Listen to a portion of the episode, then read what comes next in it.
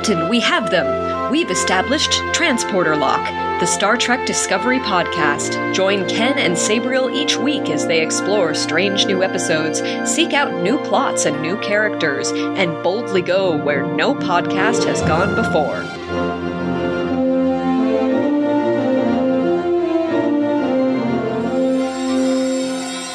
Hello and welcome to Transporter Lock episode number 72 for Sunday, January 3rd, 2021. We made it through this dumpster fire along with my co-host.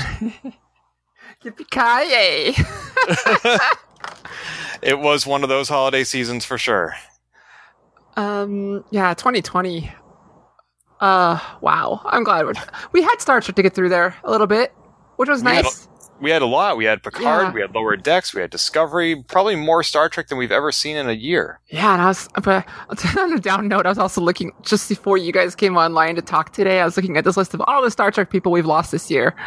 In Oh, like, no. oh yeah, oh like Kalis and I mean a few background actors and and I mean, I mean a number of them, but I won't go through the whole list. But and uh, on that happy note, um, did we introduce ourselves?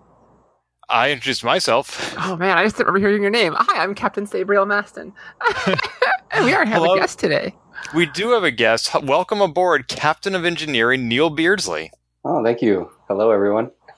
Hello, Neil. so we always ask our guests, like, who are you? What's your favorite Star Trek? But first, we have to get this out of the way. Captain of Engineering. Yes, it's a rarity. Uh, I'm only aware of one person to have attained this uh, rank, the same as me, who is uh, Montgomery Scott, of course. So I'm in I'm in uh, a rare rare group of fantastic people. So Well, you know, you- you're from those old scientists, the TOS era, so you know, exceptions can be made. yes. I think really you just want to outrank me, the chief of engineering. Well, you know, you're stuck on one ship probably, and I get to travel uh, among many. So I wouldn't say Oh. I'm better than you, just different than you. Well, that's a relief because I was going to put in for a transfer, but if I just have to wait it out until you leave, then I can do that. Yeah, that's all. Okay. So, Neil, tell us a little bit about yourself. What brings you to the show today? Uh, so, as you mentioned, I'm, I'm Neil Beardsley, commonly known online as NA Beards. Um, I started watching Discovery uh, maybe eight months ago, um, and have, and have caught up, and I'm now on you know the the full release schedule, and have been watching Star Trek off and on since 1989. Um, and Wow. have always enjoyed it. Uh, started with the Next Generation. Um, I hope my timing's right on that. Seems about right. and yeah, I, I actually started watching Discovery when it, um, not when it first came out, but maybe a year ago.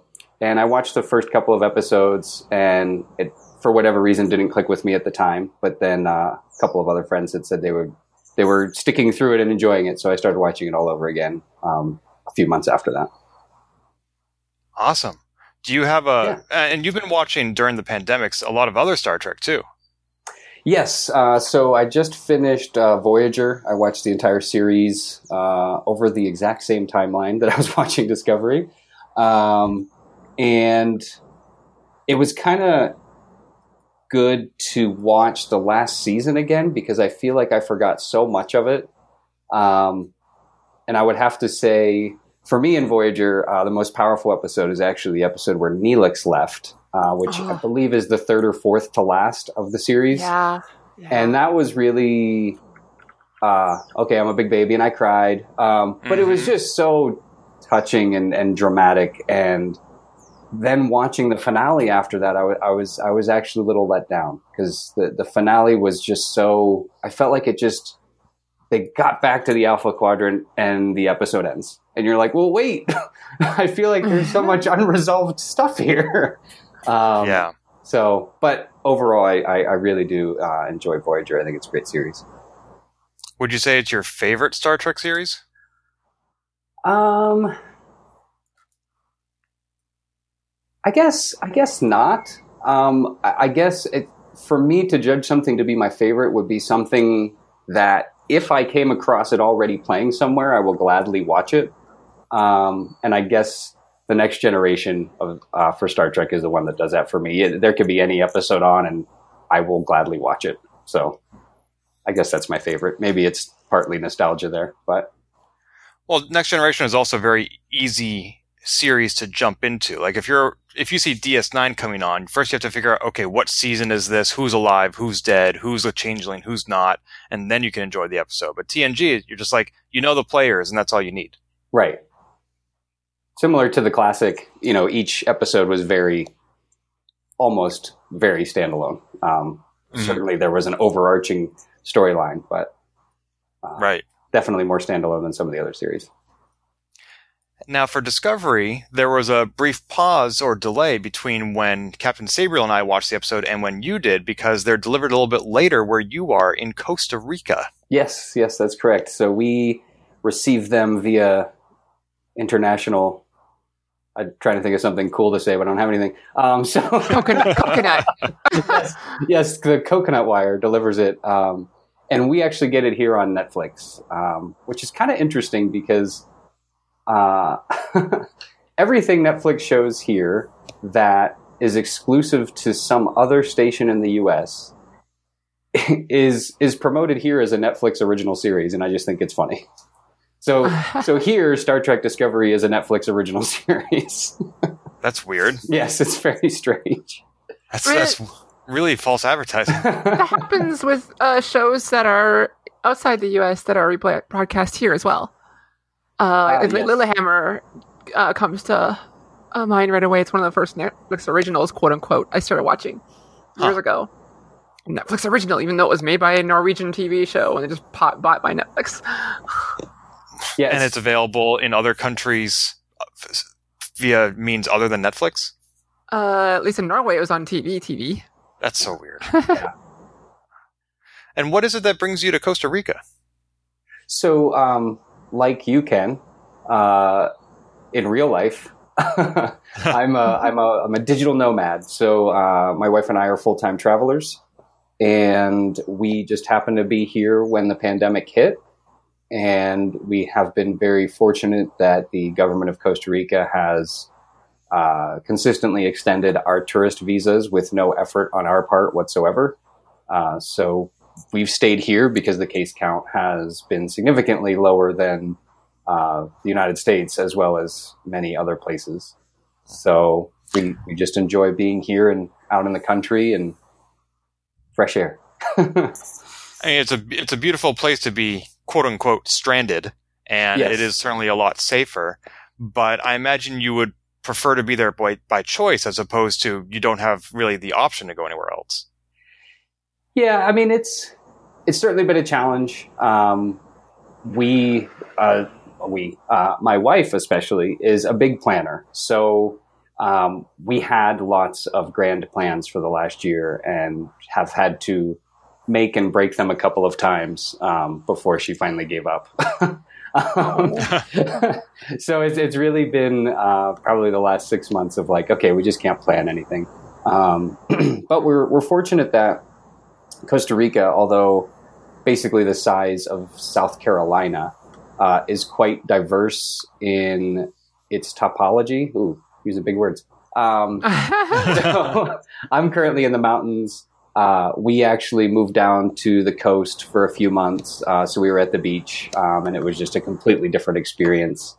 And actually, since we've been here, we bought a car for the first time in ooh, seven years. I think it's been seven years since we had a car.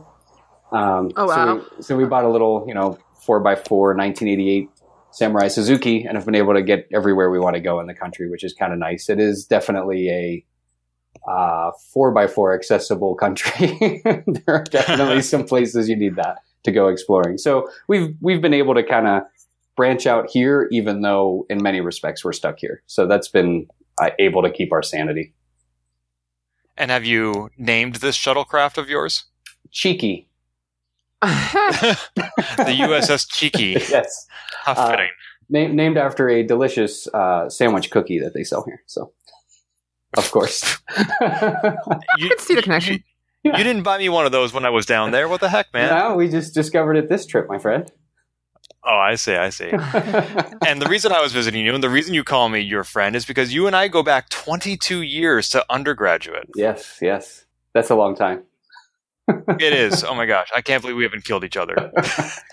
someday, my friend, someday. someday. Your honor like depends on it. It's like that that I think there was a movie about this group of friends who were playing tag for like 20 years Oh, wow, that sounds familiar. and like one of them would show up at the other person's wedding and just interrupt to run up and smack him and say you're it. wow. So that's going to be you and me, Neil. Just look behind every bush. You don't know when I'm going to jump out.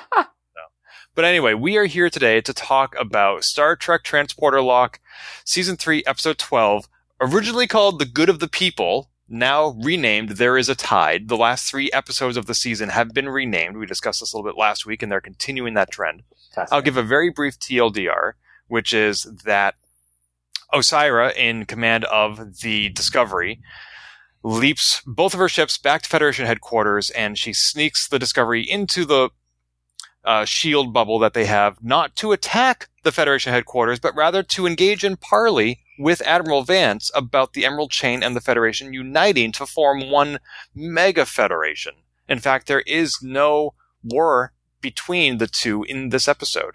Meanwhile, Discovery uh, is infiltrated by Book and Michael, who fly their ship through some sort of a quantum slipstream back to Federation headquarters. They crash land into the shuttle bay of the Discovery. Burnham goes full diehard, crawling through air ducts without shoes in order to take out the bad guys. She ships Michael, uh, Michael Stamets, Paul Stamets, into Federation headquarters off the Discovery so that the bad guys don't have what they need to engage the spore drive. And also, there is a Emerald Chain scientist who feels conflicted about what he's trying to do. Did I miss anything? you got the good. You got you got the, the TLDR. That's good. Yeah, that's a good Yeah. idea. All right. So we have a we have a lot going on here. We have Michael and Book. We have Tilly and her crew who are also trying to take back the ship. We have uh, Osyraa and Admiral Vance doing a lot of talky talk. Where do we want to begin reviewing this episode? Uh, my first thought is Grudge has a safe room. Oh, thank goodness, priorities here. Last week I was upset that Grudge was in danger. This week we find out she has a safe room. So is it just like a, a cat room like many people have? Uh, well, there's like force fields and barricades, like all this stuff. They had a little picture of it going on. Oh. So when you talk about barricades, you mean like that little fence that you swing open and close? Yep, yep, yep. No. Or the gate just big enough for a cat, but not for a dog, unless maybe it's a pug. Oh man. But I, I, I started to notice. I just want. I'm glad they already addressed this. I'm guessing they heard us talking about it and went back and did some edits real quick. That's right. yeah, Pretty sure that's what happened. Yeah. Yeah. Kind of like in Snakes on a Plane when they went back and added more swear words. Yeah. Very illogical. So I think uh, Sabriel, that that scene reminds me that that is when Michael tells Book for the first time that she loves her consciously or loves him consciously. Uh, apparently, she has said it in her sleep prior to this. Uh, but uh, I thought that was a a landmark or a milestone uh, of the series at this point. yeah, he's gonna live now. Yeah, now we know he's gonna live. He's sticking around. Uh, yeah. Yeah. I loved that scene for a couple of reasons. One, well, both reasons Neil just pointed out, which is that she's never really said this. I don't remember if she said it to Ash Tyler, No. but we we know from season one, Magic to Make the Sanest Man Go Mad, that she's never been in love prior to that episode. And the only lover she's had since then, besides Book, tried to kill her. So that's, you know, not a great track record. So for her to have a guy that she can unabashedly say this to without reservation is awesome. She didn't like hesitate or make a big deal out of it. In fact, it was so, it was delivered so without reservation that it felt like she had said it before. Hmm. And and that was I thought a great delivery because it doesn't need to be momentous. It just needs to be this is a fact. This is how I feel. I was okay with it. I mean, I- it fit. It fits. They've been here. They've been doing through a bunch of stuff, but uh, you know me and hetero, so well, I'm glad they had their moment. I'm glad they had their moment. yeah. And also, I loved what, as Neil said, that book said, "Oh, you said it in your sleep." That's such a cl- clever variation on Han Solo's "I know." That's a good point. I like that. Yeah. So yeah, so you think this means that Book has to live because I feel like somebody has to die. Uh, you know, I, I think they're all gonna live this time. Sometimes everybody lives. Ah, How boring. How disappointing. what Uh, a letdown. The doctor will not like to hear that. well, you know, actually, that's something else I didn't mention in the TLDR is what we didn't see in this episode, which was Saru, Culber, and Adira all back on the dilithium planet with Su'Kal. right. Yeah, they're they're all setting up for part two. I'm guessing. Uh, we had more important things to figure out here. I'm actually curious if this is going to be a a pause of the storyline that we've been following with with Michael and going back to the Federation. If we'll either um, you know return to the dilithium planet, and so we'll have an entire episode of what's happening there, or or or might we even you know do something crazy like go back to um, what happened to Mirror Universe lady whose name escapes me at this minute. Uh, Georgiou. Yes, oh, she Georgiou. is done. She is done. She's got her own show going on.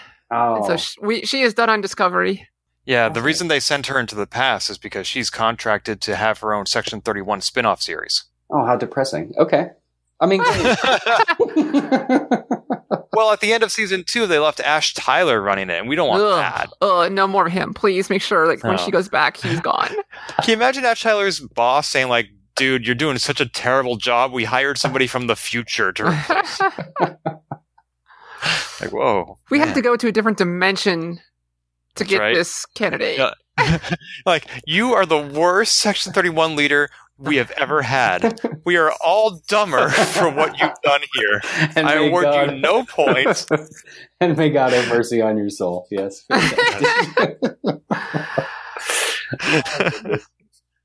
Uh, y- I thought I'm kind of jumping all over the place, but I think I'm just going to get it right away. Get to it right away. Paul Stamets in this episode, and the hell that he had to go through, both with Aurelio and with Michael. Mm. Like when he's trying to, to humanize himself, when he's captured, captured, Aurelio here's talking to him. He keep uh, Aurelio keep talking about the spore drive, you know, and his thing. I have to talk about his family, and here Paul's is trying to humanize himself. Go, I've got a family too, and he even calls Adira his kid. yeah. Yeah. I was like, oh, I wrote my notes. Oh, It took Uh, me a second to realize he meant Adira because I didn't realize. I mean, we've been talking about them as space dads, but I didn't realize the connection was that tight after less than a season. I mean, off air and whatever like that. I mean, they have this real connection. They've been showing us this connection growing, yeah. but then Michael Mm. Does not heartbreaking. want to do what she's going to do. Yeah, and because she had to knock him out because he was like, "All right, we're gonna go jump and save my family." Uh, like like his what what did I write? He wrote down his thing like, "My whole life is in that nebula." Talking about Hugh and Adira, uh, and he was just about to ready ready to jump Discovery, not caring who's on board or what's going on, just to go rescue them. And she had to knock him out and put him in a tube of safety, uh, launching him into space where he'll be safe from uh, Osyraa uh, towards the Federation, and that the screaming and yelling, oh my god! Uh, I mean, I get Yeah. really emotional just thinking about it. It was so powerful. Yeah, Yeah, but he also really hit Burnham below the belt with some of the things he said. We came to the future for you. Hugh came to the future for you. Like, oh, so you wouldn't have to be alone. Yeah, I Oh. mean, you should you shouldn't have come to the future only to hold it against them later. I don't think he was. That was the reason. He was just an outbreak of emotion. Yeah. Do you think it was the right decision for Michael to stop him from doing that, from jumping? Based on what Uh, we've now seen the rest of the episode play out, like I, I in retrospect, I was like, "Gosh, what if they had just jumped because Osyraa was not on board then?" Um, kind of things were already in motion for Tilly and her team to to escape captivity. Um, I don't know that she knew Osyraa was away. right, that's very true. She might have. I just Mm. could. I don't know. She knew it for sure. Um, I think it was the right thing. Yeah, regardless of who was on board, the ship was still under enemy control, and one of Booker's playing cards was, "I know how to get to the dilithium planet. I know where it is." And if Stamets had just jumped them right there, there's no guarantee that they would have had access to the transporters to bring Culber, Saru, and Adira back. And even if they could, the ship would still be under enemy control. So now they would just have three more prisoners, including a captain. And now the Emerald Chain would know where the dilithium planet is. True. So at, at first, I was like, yes, let's jump back. Let's rescue those people immediately. But then I was like, wait a minute. Will jumping lead to them being rescued? And I mm-hmm. think the answer is no. Good call. Although I, I will say that when Stamets was referring to his partner as Hugh, I'm so used to hearing him called Culber, I started thinking, wait, are the Borg here too? Oh, what? Like it, it Hugh? Hugh, the Hugh. Oh, oh, Hugh. Because we don't know what have happened to the Borg in the last 930 years. Oh, we don't. But that that that no, uh, that did not occur to me. Well, I, I, there can be only one Hugh. That's that's I was- right. That's right. Canonically. And what if they are the same? No, never mind. Yeah. Because we had Hugh on Star Trek Picard. But anyway, moving on. Had. Aw, spoiler. Oh, I haven't watched any of Uh. Picard. I can't get that here. I, at least I haven't found it here. Really? Yeah. Oh. Oh, we didn't And say did- where Hugh comes back. Oh no, no, it's okay. You don't have season two of Short Treks either, right? That's correct. Uh, so I, I actually did a little bit of research on that. So Netflix bought the rights to the first uh, short treks, uh, but then passed on the second season. So I can't see that. I have no access to the short treks from uh, after season two. So Weird. yeah, I did. I did watch the first ones, um, which were great. Um, but yeah, kind of. Ken was, you know, can you recommend that I watch those ones specifically, and I was kind of like, yeah, that'd be great, but I haven't been able to find them. As as as Well- as said to you, I would look for them, and if I would watch them if I could find them legally, and I have been unable to do so. So that is very sad for me. Well, well, the good news is that three of the four first season short treks tied directly into Discovery, including Calypso, which we don't know how it ties in yet. Mhm. Season two of short treks, in my opinion, is more filler, and it's no less fun and entertaining, but it is less critical viewing. Gotcha. Yeah, and I would say the the first short treks, although directly tied in, were certainly not necessary to understand the storyline because I obviously didn't see them until uh, last week. So um, halfway through season three, um, they were still interesting to watch, um, but certainly not necessary to keep up with the storyline. Sure. So the reason that Burnham was able to save Paul, well, actually, let's talk a little bit more about Paul in the first place. I was interested in the technology that was used to like inhibit his neurons. It seems like he was still somehow self-aware and conscious, even if he couldn't control himself, because when he came out of that thing, he was not surprised that he was tied up. He had already noticed Aurelio's marks behind his ear, which Mhm. there's nothing, there's no way he could have seen that from where he was standing at that moment. So he must have been observing these things while he was in that trance. Yeah, and it reminded me of he was like I'm I'm drawing the blank on why he was in a very similar state before when uh, his husband was murdered by um, bad guy dude. I'm terrible with names. Even though I know who they Uh, are. He was, yeah, he was in that state in season one. Because he had just made like 50 jumps in a row to defeat the ship of the dead. That's right. Yeah, sort of a fugue state. Yeah, and he looked like I don't know, identical to that.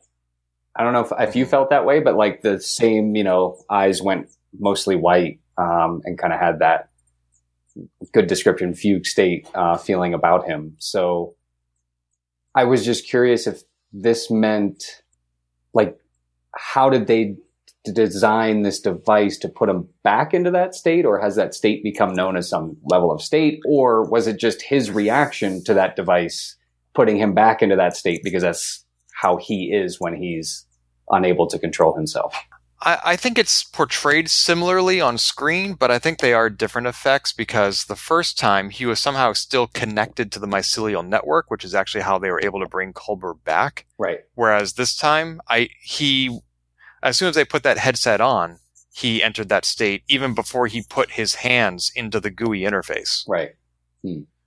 So I, I don't think they're the same thing. It's just more broadly indicating that he doesn't really have control of himself. That's my take. okay I can, yeah. Now, this uh, this scientist, uh, uh, Aurelio, Aurelios.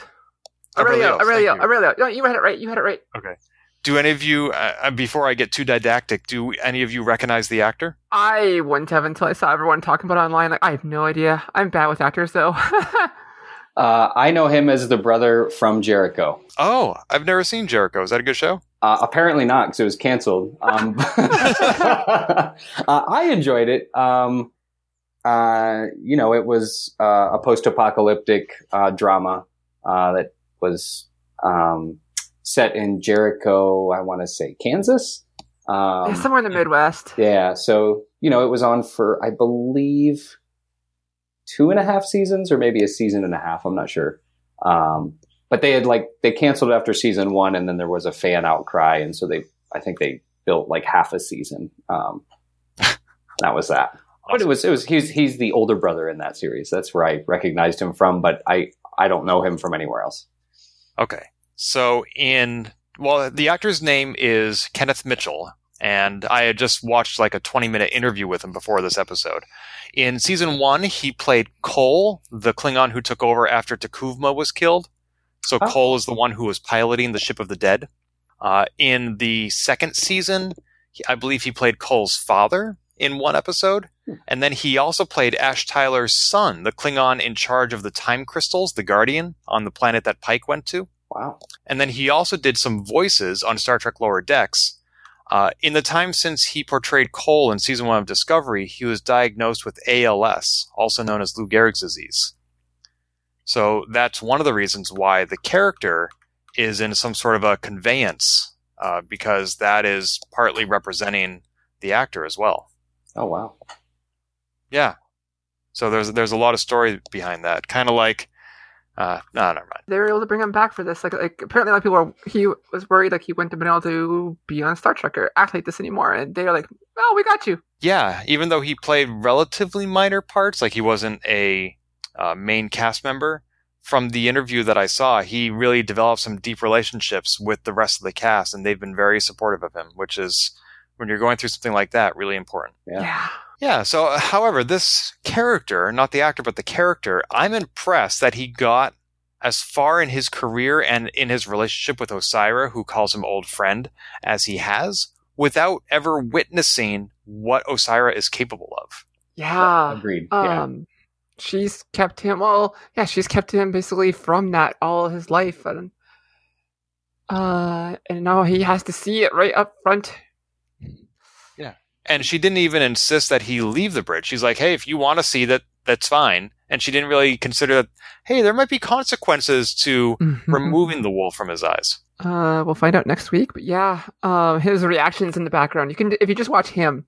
I mean, they kind of show him a little bit here and Mhm. there, but if you just watch him, like you can see the pain. Like, oh god, what's going on? hmm Do you think that he was? Is this maybe like his first journey out onto a mission of some kind, where where before he was maybe kept somewhere uh, to be isolated from any of these experiences? Basically, is this his first away mission? Yeah, exactly. Do you I don't think so. Based Okay. on some of her wording, like she mentioned something like, "I try to keep you safe." Mhm. You know, I make sure everything's safe first before bringing you, or you know, or doing stuff like this.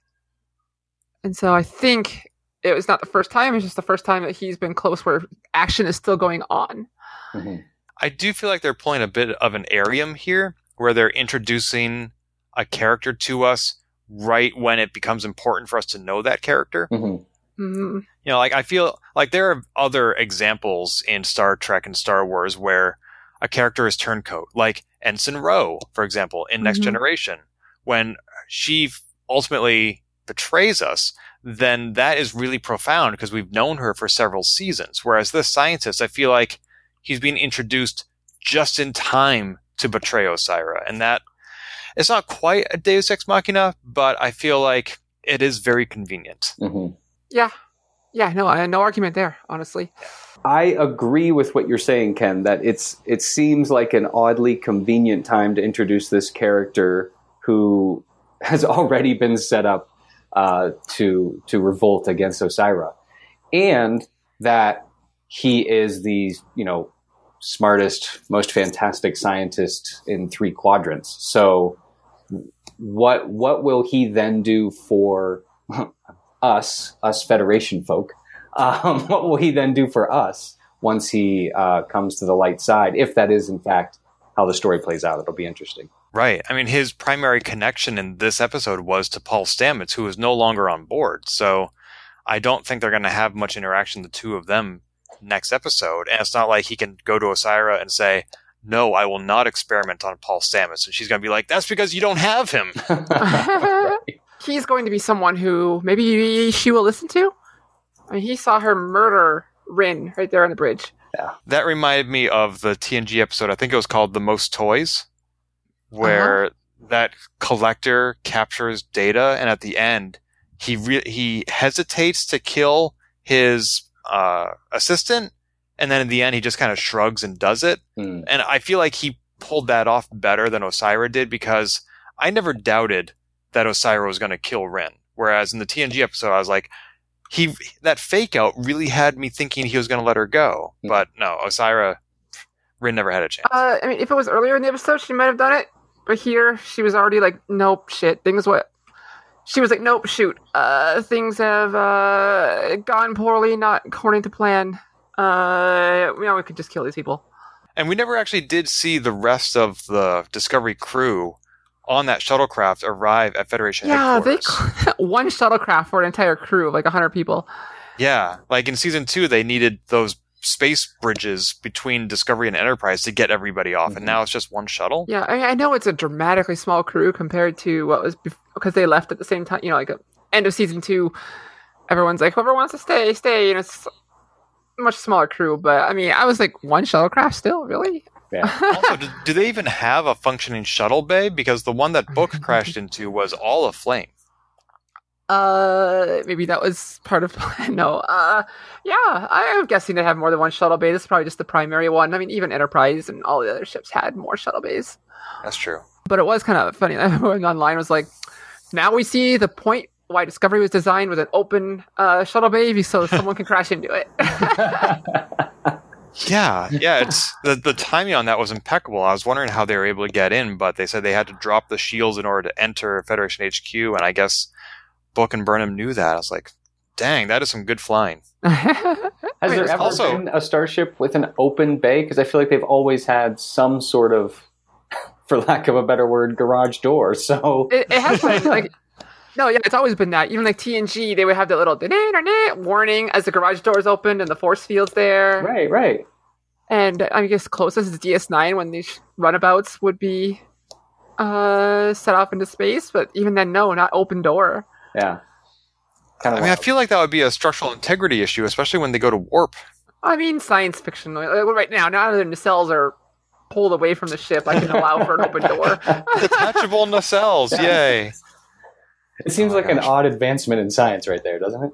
right Wait, The, the open shuttle bay or the detached the, the detached nacelles. Like, what is Right. what is the what is the benefit of that? Like, oh, great, everything's so much better now that those are detached. yeah, yeah, I don't know. Maybe I mean they'll, they'll figure out some spacey, wacy chat Well- one day. oh yeah, Well, I mean, Voyager's nacelles folded up and down, so why not just detach them? But that was their spacey, wacy thing. Was this is what makes it so we can travel, not damage the warp or subspace and all that stuff. Right, which is not something Discovery knew about at the in the era it was invented. Yeah, So maybe they're like, "Oh, we need to retrofit you so that you're not destroying subspace." So it's so much easier to fold nacelles when they're just detached in the first place. I guess. I guess. I don't know. Yeah, sounds good. we kind of touched on Osyraa. I would love to to to discuss her her interesting little you know armistice that she presents to the Federation, um, and obviously uh, the admiral is fairly impressed with it after he reads it. Um, do you guys feel this is authentic? yes, absolutely. I do. I don't speak for Ken. I would not have believed it, except Eli, which is a very obvious anagram for lie, uh, said that it's true. And s- that really surprised me. And I spent the next 10 minutes wondering how she was bypassing his lie detector because this didn't seem authentic. And yet, before she beamed over from Discovery, she said to her crew, like, this is the biggest gamble of my career. And she actually looked nervous, which is not an emotion I'd ever seen on her. right. And so there does seem to be some support for the idea that she is sincere. I felt I- that it was looking sincere until um, Admiral asked her who would be the head of this, to which she, of course, uh, kind of points out she would use Aurelio. And he said, But would he be a puppet of yours? And she says, No, of course not. And that's when Eli says, That's not true. And she said, and this is what got me, she said, Let me say that again. And that to Uh-huh. me was kind of a trigger in my head of, so has she been lying the whole time and has figured out how to say it so that Eli believes her? But it's I don't I don't have a strong feeling one way or the other because it seems like Uh. a heck of a lot of work to put together all of this information to somehow betray the Federation in the end. I think it was totally legit in that point until the moment where Vance is like, "Hey, you got to answer for your crimes," and then she's like, "Oh no, I'm not accepting any responsibility. Right. Uh, that was not part of the plan." Uh, and no, that's when she fell apart. And that part where he's like, uh, Eli's like, he, she's lying. Uh, she's like, "No, say it again," and then she stands in front of him trying to make it so he can't see her, yeah. whether that would work or not. I mean, like, because he she saw at that moment like things were falling apart. Like, oh no, oh no. But I think she, I still think she was authentic. I think this ties into the original name of the episode, For the Good of the People. Vance said, Your people are good. Please be as good as them. Hmm. And ultimately, Osyraa is in this for herself. You know, she knows what, what Ryn told us, which is that they are running low on dilithium. And this is for the salvation of the Emerald Chain. But even that salvation is ultimately to her benefit. She wants to rule an empire. Her empire is collapsing. So she needs to save the empire in order to save herself. And so when Vance says, you can do one, but not both, she's like, that's a deal breaker. What's the point of saving an empire if I can't be the emperor? Right. Yeah.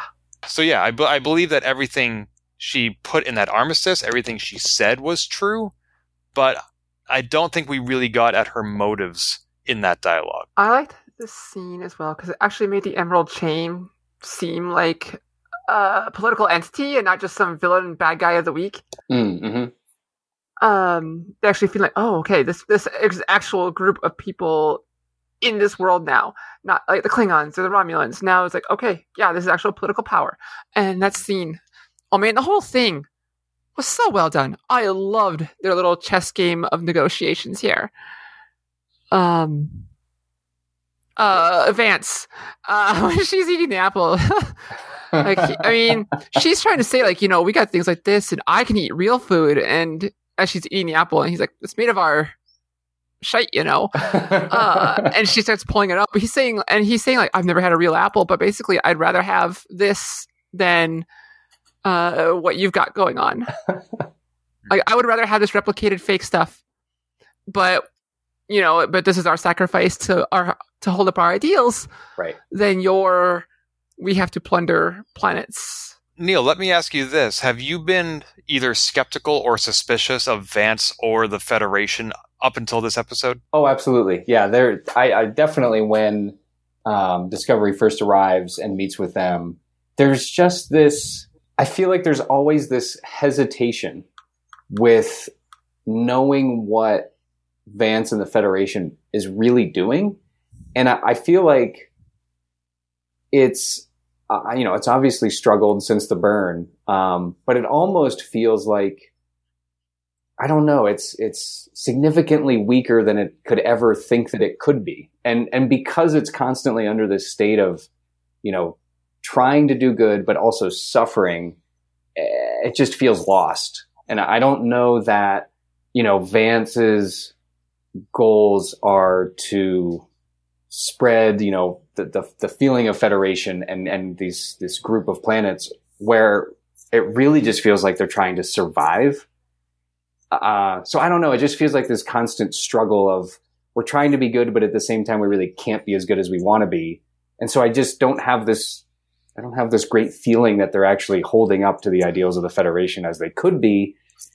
But I get that it's a struggle. So For uh, much of our discussions here, we were like, God, I, I've definitely been like the I don't know what's going on here at the Federation. Something still feels off yeah, until this episode for me, to be Okay. honest. Uh, Vance here to me, she's like, okay, he's still hol- upholding the views of the Federation. I think uh, now I think he's on the up and up. Until now, I think it was intentionally left a little vague, but now we see him actually upholding this. Mhm. Um, to me, I think. Uh, but yeah, the whole season, I was like, something's going on. What's something still off? But not anymore. Not anymore. Uh, but that's me. Uh, I think he's on the up and up now, and uh, he still holds Federation values that we know. Yeah, I think this episode definitely showed him in a much, I don't know, nicer light with regard to the Federation. I am curious, uh, as Osyraa mentioned, why why am I not meeting with the president? Um, so I was I was a little curious. I I don't remember that even being mentioned before this episode. Oh, see, I, I know the answer. Like, we spent all our budget on making the nacelles be able to pull off Discovery. exactly. Well, I wondered if both Vance and Osyraa are merely representatives, because not only is there not a president we can't see, but also Osyraa mentioned that she she introduced herself as minister, and that can be a top billing title like prime minister, Mhm. but it might also mean something like emissary or ambassador, where she's a representative. So, do you think that there is somebody else above her in the Emerald Chain? Uh, she implied that there's like she implied that there's like people who are actually in charge of decisions of the government. I think like so she's like no longer she's not the ultimate authority that we assume. I always assume like she was just the evil overlord Mhm. Uh, up until this point. But it sounds like there actually is a government, and she's just but they don't have any political will or desire to stop her. And do you think that there actually is a president? Because that could also be something that Vance is lying about in order to, you know, suggest that there is somebody more powerful. Like, don't screw with me or else I'll get dad and he'll get mad at you. Uh, well, the fact that she, hmm, you know, it's possible there isn't, or it's an AI or something like that. Like Uh, control? I don't know, but God, I can even really imagine that if they go a thousand years in the future and this, but I don't know. It's Uh, me. they intentionally left it vague for a reason. Yeah. Uh, either that reason is it matters to this plot, or so they can use it in the future, possibly use it in the future. And I just, I don't have the answer. I don't have the answer in this one. yeah. Because I'm thinking of this fantasy novel I read, which was actually written by the guy who wrote the DS9 episode Far Beyond the Stars. Nice. where the president is dead, but they don't want to worry the general population, but they also still want to be in control. So they just keep saying, "Oh, the president is indisposed, the president is not here, etc." When you know, and we're we're making the shots, we're calling the shots in the meantime, but it's with his full authority and approval. uh, and the fact is, no, he's dead. that So happens- maybe maybe Vance is like, yeah, our president kind of uh, signed off a couple years ago, but uh, we don't need to let you know that because that would be a sign of weakness. Right. Uh, it kind of happens in Gideon the Ninth too. Uh, the Harrow, the Harrow, uh, Oh, that's Her right. I parents read that died. part. Into the book. yeah, her parents died years ago, but she still puppets them because no one else 'Cause knows, she's- or they're She's a necromancer. Yeah, uh, or they're all just like, sure, whatever, okay. I guess in that sense, you could also say it's a weekend at Bernie's. yes, Oh my gosh, Just like Discovery is totally going weekend at Bernie's. They're going to bring out the president and start moving his jaw. Hello. it's Jaresh Inyo still.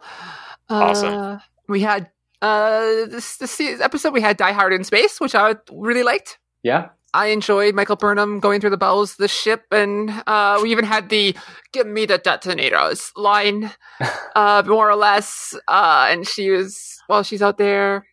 Like we had Die Hard, Yeah, You said bowels. yeah, the bowels of the ship. Yeah. Yeah, when I saw your tweet before I saw this episode where you said that they were going Die Hard, so when I saw her get into the Jefferies tube slash air duct, I was like, oh, that's what Sabriel meant. And then she lost her shoes. Oh yeah. Uh-huh. Right. And I'm like, come on. but it wasn't a total. Like, it was just enough where it's like this is still our own. But yeah, uh, she's running around hopping, uh, well, well, with her injured leg, but it was uh, a foot uh, in the broken glass and Die Hard and all that stuff. And uh, but yeah, they were having fun with that. Very good homage. Um, Well, it's sort of. Uh, what was that? uh, it was a very good homage. Yes. Yes. And it also reminded me of one of my most fun TNG episodes, Starship Mine, which was, you know, Picard versus Tim Russ. Yeah, Picard versus Tuvok. Yeah, it's just him on the ship pretending to be Mott the Barber going back to get his saddle. And all of a sudden, it's awesome. So, yeah, uh, I, I thought that was fun. Although I feel like I missed something. How. What was the nature of the phaser that Burnham was using? Did it morph from a bracelet into a phaser? Uh, that's the part of the new tech that they have. Uh, we've seen it before, where like even when they went down to the uh, Georgiou and her went to the planet, uh, they hid they could hide away the um weapons into some pocket dimension uh, in their gear. Oh, so that's not something she stole off the regulator she knocked out?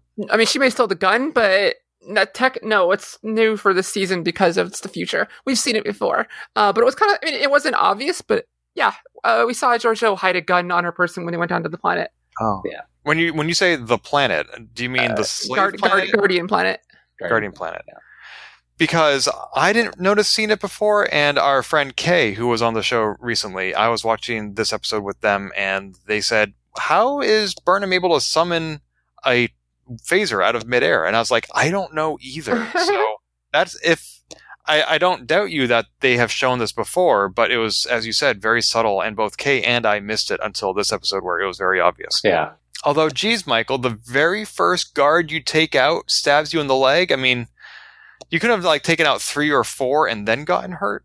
Well, it's the first one as far as we saw. She could have taken out some other ones before that. We just Yeah. didn't get to see that. They just weren't as cool, so we didn't get to see it. I think Burnham is exactly as much of a badass as they show us her to be. oh yeah. Well, yeah, for sure.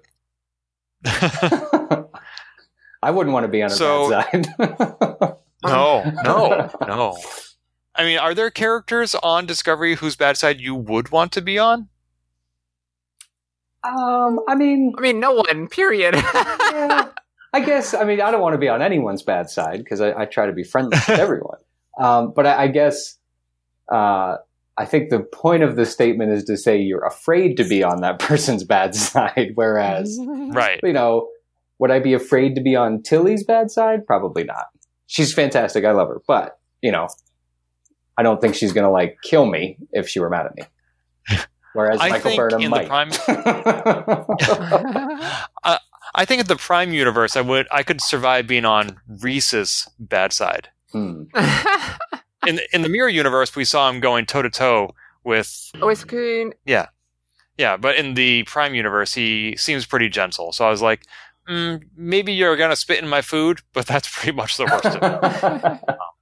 But yeah, uh, Neil, you mentioned Tilly. What do you think of her performance as acting captain? I think she is do, doing as well as anyone could in the situation she was in. I don't think she's done anything incorrectly. So, um, being overpowered by Osyraa, I don't think was necessarily a statement of her inability. Uh, they were obviously trying to do about 50 things at once um, while that situation was going down. So, the fact that in this episode, um, you know, after once they're held captive and she's still sort of basically running that group of bridge crew. I was kind of impressed that that was still kind of in motion and everyone was respecting that chain of command because you could you could see there was the opportunity for other people to kind of step in and do things, but especially once they had taken out the guards. I mean, Tilly's just pointing and telling people what to do, and everyone's like, "Yep, let's go do that." So I thought that was pretty cool. Yeah, I'm pretty impressed that whether or not she's making the right decisions, she's doing it decisively. And I think that's important in a situation like this. Absolutely, absolutely. And even Book said, I, it's not that I don't trust you, it's that you are our best hope. And that's why I'm staying behind is to cover your retreat. Right. Yeah. It's like they're So already thought- behind her. They're behind her 100%. That's great. Yeah, that, that was an important vote of confidence, I thought. Ryn dying. Oh, we got to see the transwarp conduit and uh, why it was somewhat dangerous. There's this ship graveyard, apparently. Yeah, that we've never seen that before, and that's weird. It's just like there's all this jot, uh, jetsam and flotsam just floating around in a transwarp conduit. Like, Is that? Uh, is of- the same? I thought we of starships. se- I thought we had seen that before. Had we? I thought um, when Michael had Book take her off the planet in like episode two of this season, that the because I thought that's like the the the merchant subspace tunnel or something, but he had maybe it wasn't in the Oh. episode. Maybe he had talked about it and that it was completely overrun with basically wrecked ships at this point. I'm not Oh. sure. I kind of like when when he was in it, I was like, oh, this is that thing that was talked about before. Like it wasn't a surprise to me, so it had to be mentioned somewhere. Maybe I'm crazy though. well, they're not mutually exclusive. Very true. Remind me, is this the same method of transit that Voyager used in the series finale? well, the same name. We don't know if it's actually the same because they've used like transwarp in like, the movies too. Uh, but but that's. I mean, if we're gonna go with that, hypothetically, yes. okay. But uh, we just don't know enough. But maybe. I just thought it was interesting that these ships who that are now broken and non-functional would reside in this subspace as opposed to being nudged Knocked out of it. Like we've we've Oh. fallen out of warp. Oh Yeah. no, these are the conduits that the Vulcans help make. I think they're trying to imply, and that's why they're, they're so dangerous or something like that. And maybe these are lost ships, or these are sh- I don't. I thought those conduits required like some sort of a Stargate. Uh, I mean, because we didn't see them go into or out, did we? Well, Here? we Did we? know we, well, there wasn't one outside the Verubin Nebula. I don't think Vulcans would have built one there. yeah, maybe you're right. Could it be that these are the the Borg transwarp conduits, and those are all remnants of the future Borg having exploded during the burn? I mean, they did Well- mention. Oh, I didn't think about the Borg there, that, but they mentioned that. Uh, they mentioned like a uh, whatever class ship. Like, Hmm. like they Yeah. knew like of a Federation ship that was in there or type. I don't know. I think this might be just another one of those plot conveniences. yeah. Yeah, Well, if they're, I was going some to say, space Ken- plot convenience. I was just going to say, Ken, you mentioned maybe they would fall out of warp, but isn't that the point of the transwarp conduit? Is that you can't, right? Because you're in the conduit, so there is no Oh. like the ship can't just fall out of warp. It's in the conduit because the conduit itself is creating the warp field. Kind of like with the uh, Deep Space Nine wormhole, you can't go out anywhere other than the two points that it connects. Right. right. Kind Huh, of, kind of like maybe. shoots and ladders. I mean, snakes and ladders. Yeah, snakes and ladders. Um, once you're on the snake, you you have to slide all the way down. That's right. Because you, you can't fall off a snake. It's impossible. right. We know this. Scientists have studied this. Uh, switching tacks for a moment, what do you think about them bringing back the Old West bad guy from episode two? Oh, I told you he was going to come back. Apparently, he was in Deadwood. I only know him from uh Vikings TV show, oh, interesting. Okay. but I wouldn't have known that unless I didn't saw someone, unless I wouldn't have seen someone talk about it. But uh no, he's back. He's he was like we need a bad guy on the ship while Orisa or Osyraa's gone, and uh, he played that role. He seems. He was. it's going to sound terrible. He was a much more believable character in the previous episode he was in. I Yeah. I, feel like his his demeanor and his his conversations in this episode were kind of, I don't know, un unimpassionate. I don't know how to say that. Like, I mean, he- he was he was the comic villain. yeah, I was kind of like, oh yeah, uh, I'll go get my my dudes and, and we'll figure out who it is. It's like, oh, okay, Yeah. you go get that done, you guy. oh, oh, oh. He was important though for helping us show that Osyraa was being truthful in her tr- attempts because he kept saying like, "We're told to keep them alive. We got to keep them alive. We got to keep them alive." Well, that's true. Uh, he Yeah. was that conveyance of that message, even if his character was kind of a cartoony villain. It also showed that Osyraa does have authority because he's really, in my mind, the only other sort of leading bad guy we've seen. Um, Mhm. And he is just absolutely following whatever she says. Like, there's no question. Um, so Yeah. I thought that was maybe a statement to her authority. I think one reason we may have seen such a change in his demeanor is because on two fronts, it's a very different context. The previous time we saw him, he was the bad guy. He had underlings under him, and now he has an authority that he reports to. Mm, mhm. And secondly, previously he was intimidating a bunch of small people on a backward planet, and now he's dealing with an entire starship of people. So I think he is operating on a much different scale and in a Yeah. much different hierarchy than he's accustomed to, and he is out of his element. He is looking for a job and he's looking for payback, but the only people who could give him either of those things are circumstances that he is just not comfortable with. Mm. I can see that. I can see that. All right, we need to go. In, I need you to go into this role. Like you, you are in over your head. He's like, all right, I can do that. All right. Yes, exactly him. like that. thanks, Wow. thanks. Perfect. That was uncanny. And also, you know what? Another good point about him bringing uh, being brought back is the last time that he threatened Starfleet officers, it was Georgiou, Saru, and Tilly. And Georgiou and Saru told Tilly, when the shooting starts, you hide behind the bar.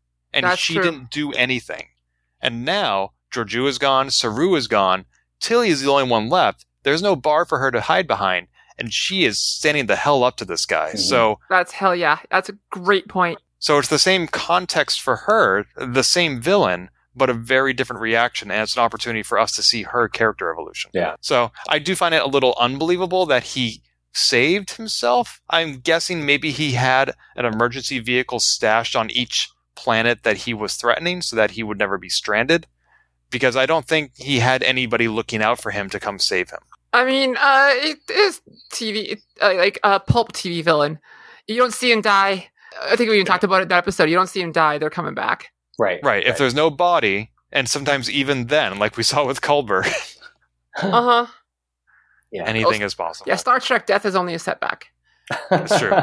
You can always clone them or get their mirror universe counterpart or anything, you know, make a holodeck recreation or whatever. Mhm. Uh, anything else going on in this episode we want to chat about? Uh, I mean, Aurelio, Aurelio, it's kind of interesting. Like, he's in the future that we know of Star Trek and the original TNG thing. Like, they have cures for everything, but here in this thousand years, and things are a little different. Like he said, he said, like I should have been dead. I thought that was interesting. Like, or basically not kept, not kept alive. I thought that was interesting take on culture. Then, Right. Well, I think he alludes to that, right? That that that you know, in the time you came from, when science was free, you know, maybe I Mhm. would have been fine, but because of where I am, you know, I'm I'm lucky to have had Osyraa fix me. Well, without spoilers, we saw in Picard where, due to a lack of access to resources, a character died, and that could have been prevented. Right. yeah. What did you think of the sphere data showing up as the helper robots? Oh, the dots. I loved that there was a slight foreshadowing of it when they said that they couldn't delete this old movie Yeah. clip. Yeah. Yeah. So I knew something was going to happen. But also, more important, this vindicates me because I asked episodes ago in Transporter Lock, why are the dots in the opening sequence? They must be important. Right. And they are. They, They, are. are. yeah. Yes. So ha. But You told all of us, Ken. all three of you listeners, Steve, yeah, that's you. I'm talking to you. I well, the the sphere data we saw at the end of season two will not allow the ship to be destroyed, and I feel like it could have exerted more authority in this season to ensure that it didn't get captured in the first place. Uh, maybe it doesn't want to make itself too obvious. I, it's possible, but also for all that sphere data to fit into a little dot. Now, we don't know the storage capacities of these machines, so I'm making some assumptions, but given that they are so much physically smaller than the ship, I assume they also have a smaller computer, smaller hard drive, smaller memory. All that sphere data compressed into just a Uh, few dots well, is impressive to me. Did they say that it's totally completely hidden there, or just imply that uh it's controlling these dots? yeah. I don't. I, I may have missed it. I just don't remember. No, you're right. The sphere data could still be in the main computer, but when Burnham said you hid yourself in the dots, I took that to mean that it moved itself. Okay, yeah, that's that's pop very. I mean, I just couldn't remember the wording. I guess I look at it this way. The sphere data got into Discovery 900 and whatever years ago, right? 930 years ago. At Mhm. that time, it took up a lot of computer space. I don't know about you, but I'm pretty sure there's going to be some significant advances in computer storage in a millennia. So that's why I thought it was interesting that they even said, oh, it's just this little bit of code because to the storage capacity of the computer now, it's probably just a little bit of code. And so therefore to say that these dots wouldn't be able to hold it, I, I, I think that there could be a full copy of the sphere data in every single one of those dots. Twenty bajillion gigaquads. How quaint. Uh, Well, you, know, there's this uh, comic strip called PC Weenies, and uh, one of my favorite strips from 2008. It shows a guy in 1984 saying, "Rad, a three and a half inch disk drive. Goodbye, five and a quarter inch floppies. Future, here I come." and then it shows the same guy in 1989. Cool, a 40 megabyte hard drive. It'll take me years to use all that space. And then two, in 2008, dude, a four terabyte RAID drive. I'll never fill this up. and now he's, it shows him at the service desk of a computer store in the year 2052 and the clerk is saying 100 zettabytes are you running a vintage machine exactly. So I'm Yeah. sure there'll be plenty of storage. I thought it was interesting that as so I did not mention this earlier about me, but I I work sort of in the movie streaming business. So to see that the sphere data appeared to have been encoded into video files, I thought was pretty fantastic. That's how I read into that myself. oh oh you know what that's a really good point i took it very literally when they said that they couldn't delete that charlie chaplin movie the movie itself might have been the sphere data yes, that's how I, I kind of was like, oh, that's the sphere. Like I took it right away, like, oh, that's the sphere data probably encoded into video frames. that makes a lot of sense that's a very clever interpretation well done Oh, captain of yes, engineering it's not my first rodeo of starships.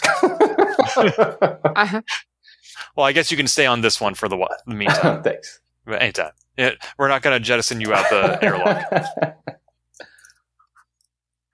Wow, cool. So this means that in the last episode of the season, assuming they want to tie everything up, they need to get Discovery back, figure out some sort of an agreement with the Emerald Chain, go back to the dilithium plant and save Saru, Culber, and Adira, find out why the distress signal was a song that everybody knew, figure out how Su'Kal was able to create the burn so that they can prevent it from happening again. There's a lot here. uh-huh. As well as figure out how to mine dilithium from a planet made of dilithium. Because I'm sure that they're going to want that.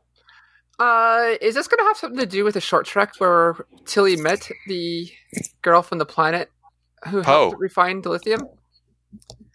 Yeah, I don't know if uh, the. I'm not sure if that comes into play. I know it made her very significant in the end of season two, but we haven't heard any mention of that planet or that race or their technology Yeah, in season three. yeah. Good point. Uh, it just it's loose ends, you know, or potential loose ends. Yeah. Um, I strongly suggest if you have access to Ready Room to listen to this one because they had Jonathan Frakes on, and I love listening to directors now talk about their work and how they got this, and him talking about the scene with Sonequa and uh, Anthony Rapp, getting them to do that scene. Uh, was just amazing work, and basically told them like, go all out. I can pull you back if you go overdo it, but it's harder to me to push you harder and harder. And so they were just acting their hearts out for that, and it just sounded freaking incredible. Hmm. What I would love to be able to see on the set of that. I mean, the actors who play Stamets and Michael aren't even friends anymore. yeah, right. It was so po- no. I need you to really hate each other. We're like, can do. So I, I strongly suggest if you can watch this week's Ready Room, this is like one of the ones to watch. cool. And Is that something you have access to, Neil? I'll have to see if I can find it. Uh, it's not readily available. Oh, I see what you did there. Uh, and finally, like this week, I had the two instances of like Star Trek people, like I see in my other media. Uh, and both names are mentioned. We mentioned today. I thought were interesting. Uh, Tim Russ. He, Yes. I've been playing a lot of Warcraft Shadowlands, and he is one of the quest givers. I was like doing something, and all of a sudden his voice comes on. Like, I know that voice. oh, cool. Uh, and um, also, I've- I've been rewatching the TV show Psych, and we're almost at the end. And one of the later episodes, they do Psych the musical. And who is our one of our main antagonists or pro- antagonists this episode? It's Anthony Rapp. I Oh, totally cool. forgot he was in there, and it was a musical episode, so he got to do his singing too. It was great, and I t- tweeted that out, and he liked my tweet, so I was all happy. Oh. That's awesome. So, speaking of actors we know from other places, we've talked about David Cronenberg, who plays the glasses guy in this season, who is fascinated with the mirror universe. What do you think are the odds that he is the president of the Federation? Oh, maybe that. Uh, yeah. Actually, that's a good question. like, we don't know his role, and it could just be creepy guy fascinated with the mirror universe, and that's fine. right. I'm not saying he needs to be something else, but I mean, I feel like we also haven't seen the end of him, even though there is no more mirror universe characters in this season. I That's a good point. I hadn't thought of that. Like, what is his role? We don't know what he does. And and one more question. I, we're really hopping around now, but if Osyraa is sincere in her desire for an armistice, why did she show up in a stolen Federation vessel? She said she needed leverage, but at the same time, it sort of undermines her intentions here. Right. She could have just showed up and and no no weapons on. Like I'm here to talk. Let's have a conversation. Like she could have done it without any of that mess. Right. You don't start a peace negotiation with an act of war. Right. I mean, I think they even kind of touched on that a little bit. Like, what is your play here? And I still don't have an answer. I don't have a good answer though. Still, to be honest. Uh, I, I mean, is her tactic to say, if you don't agree to peace with us, we're going to steal your most precious technology? Because that's not a great uh, negotiation gambit. it's, yes, that, it's less negotiation and trying to force their hand. Yeah. Right. Yeah, that's that's not negotiation. That's extortion. yeah, it's an odd play. Any way you look at it. That again, unless it's just that selfish mindset of like I have to have this backup plan if my gamble fails. Um, right. Maybe that's all she knows. Yeah. And if she's if it's just a stalling tactic while her scientist deciphers the spore drive, then don't go to Federation headquarters in the first place. Yeah. There was no reason to go there except to go talk to them. So Right. Hmm. I don't know. I however, I do enjoy that I think we saw more of Osyraa and of Vance, either of them, in this episode than we have in the rest of the season combined. And it was a really great opportunity to see these characters in a new environment. mhm. Yeah. Osyraa before this episode seemed um in storyline godlike. Like she was just this, you know, evil master from elsewhere land. and now she Uh-huh. she's become this real character. Um, like you mentioned, Sabriel, she's she's in power of some kind. There's a political body behind the Emerald Chain that I feel like I wasn't really absorbing uh, up until this episode. You know, there's a great Star Trek Voyager short story published in one of the Strange New Worlds anthologies where Tom Paris used to love going into the holodeck to play his Captain Proton Mhm. holo stories. And in one of the in the short story, Harry Kim had hacked it to give the villain a backstory. So like as the villain is torturing Tom Paris, he says, Oh, the reason I'm evil is because my father never loved me as I was a child. you know, and Tom says like, computer stop programming. He says to Harry like, you've ruined it. The reason I love this game is because it's literally and conceptually black and white. I get to be the good guy against the bad guy. And if you make the bad guy empathetic, then I can no longer pull the trigger on him conscience free. right. Mhm. Because now I can understand why he is that way.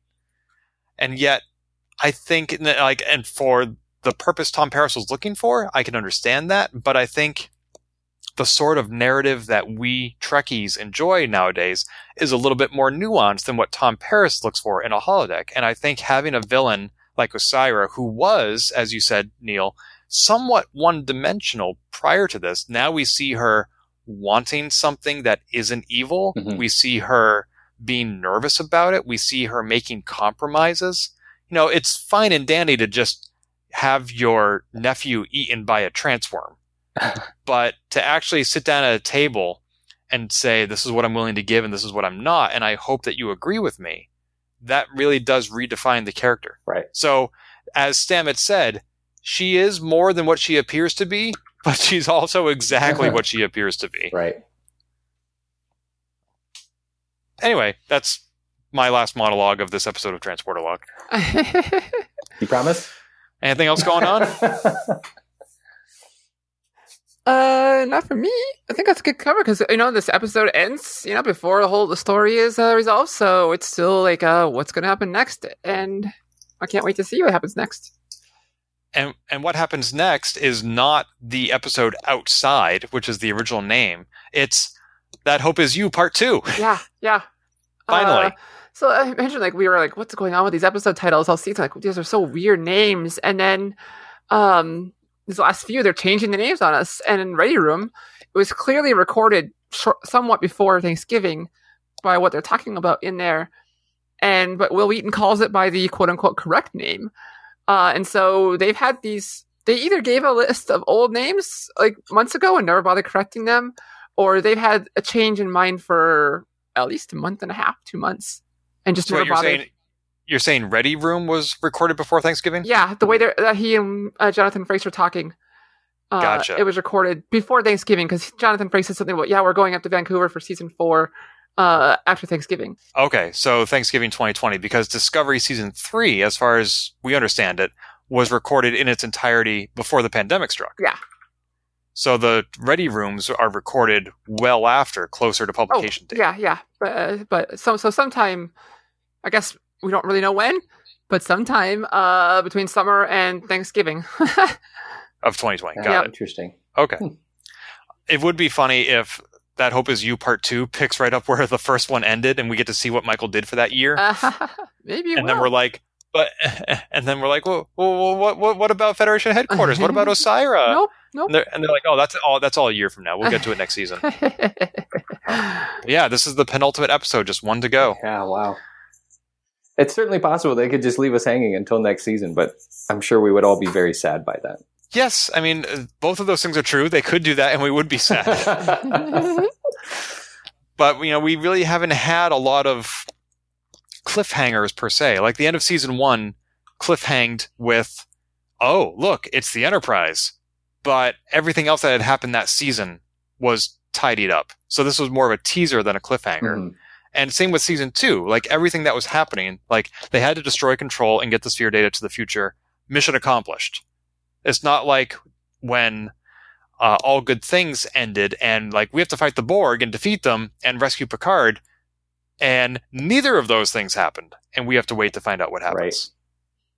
So I'm hoping that everything in this season gets tied up with maybe some teasers for the next season, but it's a lot to expect from just one more episode. yeah. Well, Neil Beardsley, Captain of Engineering, it's been a pleasure having you on the Transporter Lock podcast. It's been a pleasure being here. Thank you for inviting me and, and having this fantastic discussion about Discovery. Where can our listeners find you online? I would say that the best place would be at my travel site, which is bluebagredbag.com. Um, as mentioned at the beginning, I'm also commonly known online as NA Beards. So you can find me with that name on Twitter, Instagram, Facebook, etc. Awesome. Yeah. Sabriel, any parting shots for our friend? Uh, just now, thank you very much for coming on. Oh, thank you for having me. And you didn't think that you would know enough I Star know. Trek. Well, until next time, Hit it. If you've enjoyed this episode, please leave a review on iTunes and keep your hailing frequencies open by following us on Twitter at TransporterLock or subscribing to our podcast and email newsletter at transporterlock.com.